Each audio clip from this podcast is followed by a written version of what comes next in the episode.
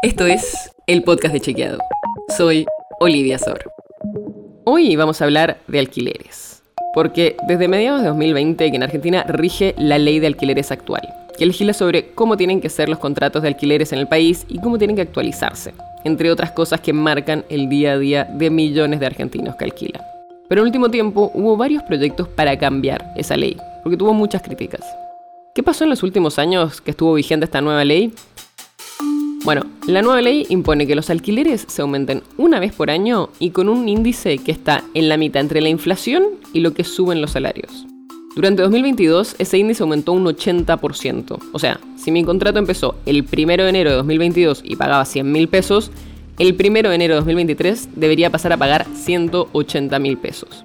Ese porcentaje es altísimo, ya sabemos eso.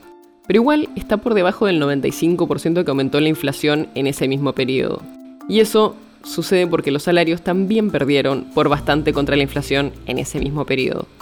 Y el tema es que ese aumento del 80% solo vale para los contratos que ya cumplieron un año. El principal problema ahora es el aumento de los nuevos contratos, o sea, de los que están buscando alquileres ahora. Hay estudios que muestran que en 2022 los nuevos alquileres subieron por encima de la inflación.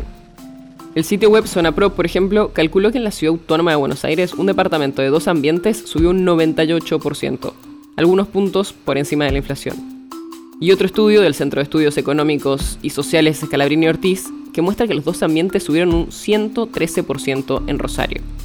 Son ejemplos puntuales, pero muestran cuál puede ser el problema.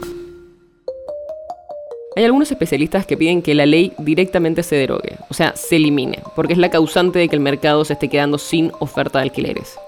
Y dicen que como hay tan pocos departamentos, eso es lo que provoca que los propietarios pidan precios muy altos para alquilarle sus propiedades a nuevos inquilinos.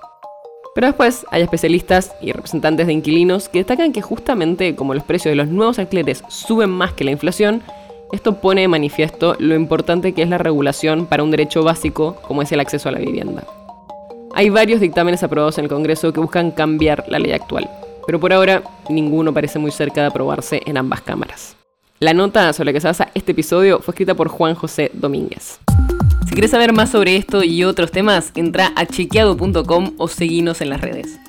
El podcast de Chequeado es un espacio en el que de lunes a viernes te contamos qué de lo que escuchaste o circuló es verdadero o falso. Te traemos datos para que puedas entender mejor las noticias.